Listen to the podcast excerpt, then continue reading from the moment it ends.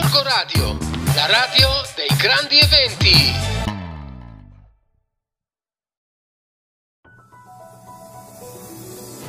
Mi chiamo Viola, ho 30 anni, sono qui per raccontarvi la mia storia, o meglio una parte della mia storia. Sono qui oggi nella giornata internazionale contro la violenza di genere per portarvi un messaggio di libertà e di vita. Oggi ho una vita normale, ho un lavoro che mi piace e faccio con passione ed edizione. Ho dei figli con cui amo trascorrere il tempo. Purtroppo non è sempre stato così. Ho trascorso un'adolescenza traumatica, ho vissuto situazioni che non avrei dovuto vivere, ho conosciuto molto presto la violenza subita da parte di uomini adulti. Sono stati anni molto difficili per me, pieni di confusione, tristezza, dolore. Non capivo bene cosa mi stesse accadendo, cosa potevo fare, con chi potevo parlare. Questo è l'inizio di una lettera che ha mandato una donna alla rete Viola, che è la rete antiviolenza attiva in Martesana. Un servizio davvero molto importante ed è questa l'apertura che abbiamo dedicato ehm, questa settimana appunto sul giornale. Abbiamo dedicato l'apertura al tema della violenza contro le donne. Infatti sempre più donne si ribellano e chiedono aiuto. Lo possiamo dire perché ci sono arrivati i dati proprio della rete antiviolenza. Da gennaio 2022 sono già 164 le richieste di aiuto. Vi dico alcuni dati che mi hanno colpito e che trovo molto interessanti.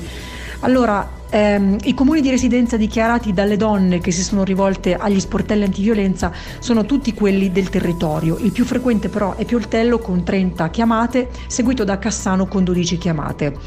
Per nove donne, di cui cinque con figli minori, è stato necessario avviare l'ospitalità protetta nelle case rifugio messe a disposizione dalla Fondazione Somaschi. Le tipologie di violenza denunciate sono diverse e spesso unite fra loro. La più frequente è la violenza psicologica, 115 casi, seguita a breve distanza da quella fisica, 101 casi, sessuale, 29 casi, economica, 24 e dallo stalking, 20 casi casi, scusate, molto alta anche la percentuale della violenza a cui purtroppo assistono i figli, 51 casi. Nella maggioranza dei casi gli autori del maltrattamento sono i mariti, 55 casi, ex conviventi 20 ed ex fidanzati 18 e familiari 16. Ecco, questi sono dati importanti che mh, vi ho voluto dire perché il centro antiviolenza Viola, che è l'acronimo di valorizzazione delle interazioni per operare come laboratorio antiviolenza, detto così è un po' complicato, ma di fatto è un servizio aperto dal lunedì al venerdì con giorni e orari alterni a seconda delle sedi coinvolte, li trovate tutti quanti su radar eh, e che ha appunto un numero di cellulare che mh, è sempre disponibile eh, e al quale si può eh, telefonare appunto per, per denunciare, diciamo per chiedere aiuto. Ehm, il numero di telefono è 393 166 7083 e poi appunto ci sono gli orari di apertura, altrimenti se il centro antiviolenza è chiuso si può sempre telefonare al numero nazionale antiviolenza e stalking che è l'1522 che è attivo invece 24 ore su 24. Vi dicevo che questo servizio è davvero importante perché sempre più donne eh, hanno la consapevolezza di poter uscire da una situazione di grave eh, sofferenza alla quale sono sottoposte, che devono subire eh, ma che non sono costrette appunto a subire perché c'è qualcuno che può aiutarle. Sono sempre di più le donne, tra l'altro per la maggior parte sono italiane, che si rivolgono a questo servizio della Martesana e che poi fanno un percorso per riuscire ad uscirne. Su Radar abbiamo dedicato due pagine a questo argomento perché il 25 di novembre è la giornata nazionale contro la violenza sulle donne, per cui in tutta la Martesana, e trovate gli appuntamenti sul giornale, ci sono reading teatrali, letture, serate di eh, incontri, consapevolezza, riflessione, sensibilizzazione.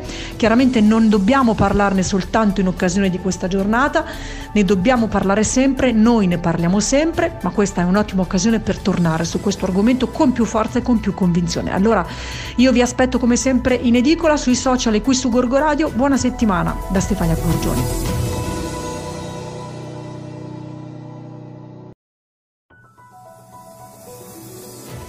Daniele Fossati per il settimanale Radar. Sul numero di questa settimana torniamo sul caso ATM a Gorgonzola perché c'è stato un nuovo sviluppo in consiglio comunale, la vicenda ovviamente annosa, ve la ricordate tutti, ed è quella del deposito di via Frescobaldi, da cui, dal quale partono i mezzi per dirigersi ai cantieri che si spostano di volta in volta sulla tratta della linea verde. C'erano due interpellanze protocollate dalla Lega in consiglio comunale, due interpellanze alle quali ha risposto il sindaco Stucchi ed erano presenti anche alcuni residenti appunto della zona di via Frescobaldi. Le risposte del sindaco però non sono piaciute ai residenti che durante la seconda interpellanza si sono alzati e se ne sono andati lamentandosi ad alta voce. Ovviamente la cosa non è piaciuta molto al primo cittadino che cerca di trovare metodi di confronto differenti, sapendo anche che deve mediare la posizione del comune con quella di ATM. Secondo il legista Vincenzo Saglibene, il primo cittadino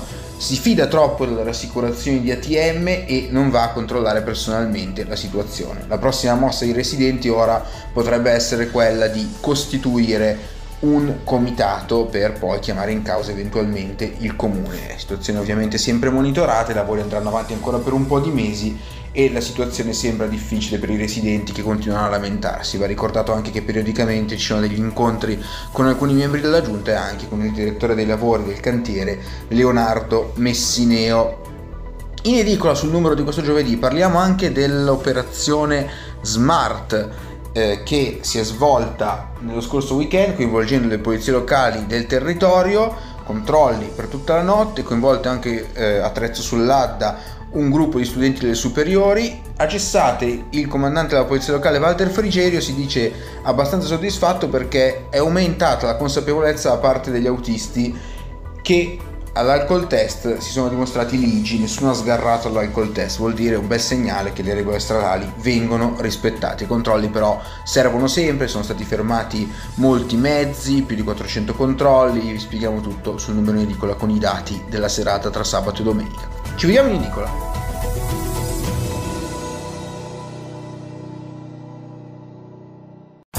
Corco Radio, la radio dei grandi eventi.